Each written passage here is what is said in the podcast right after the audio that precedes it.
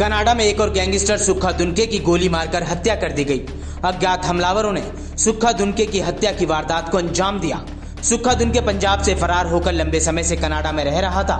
बताया गया कि गैंगस्टर सुखा दुनके खालिस्तानी आतंकी और श्रीदीप सिंह का बेहद करीबी था।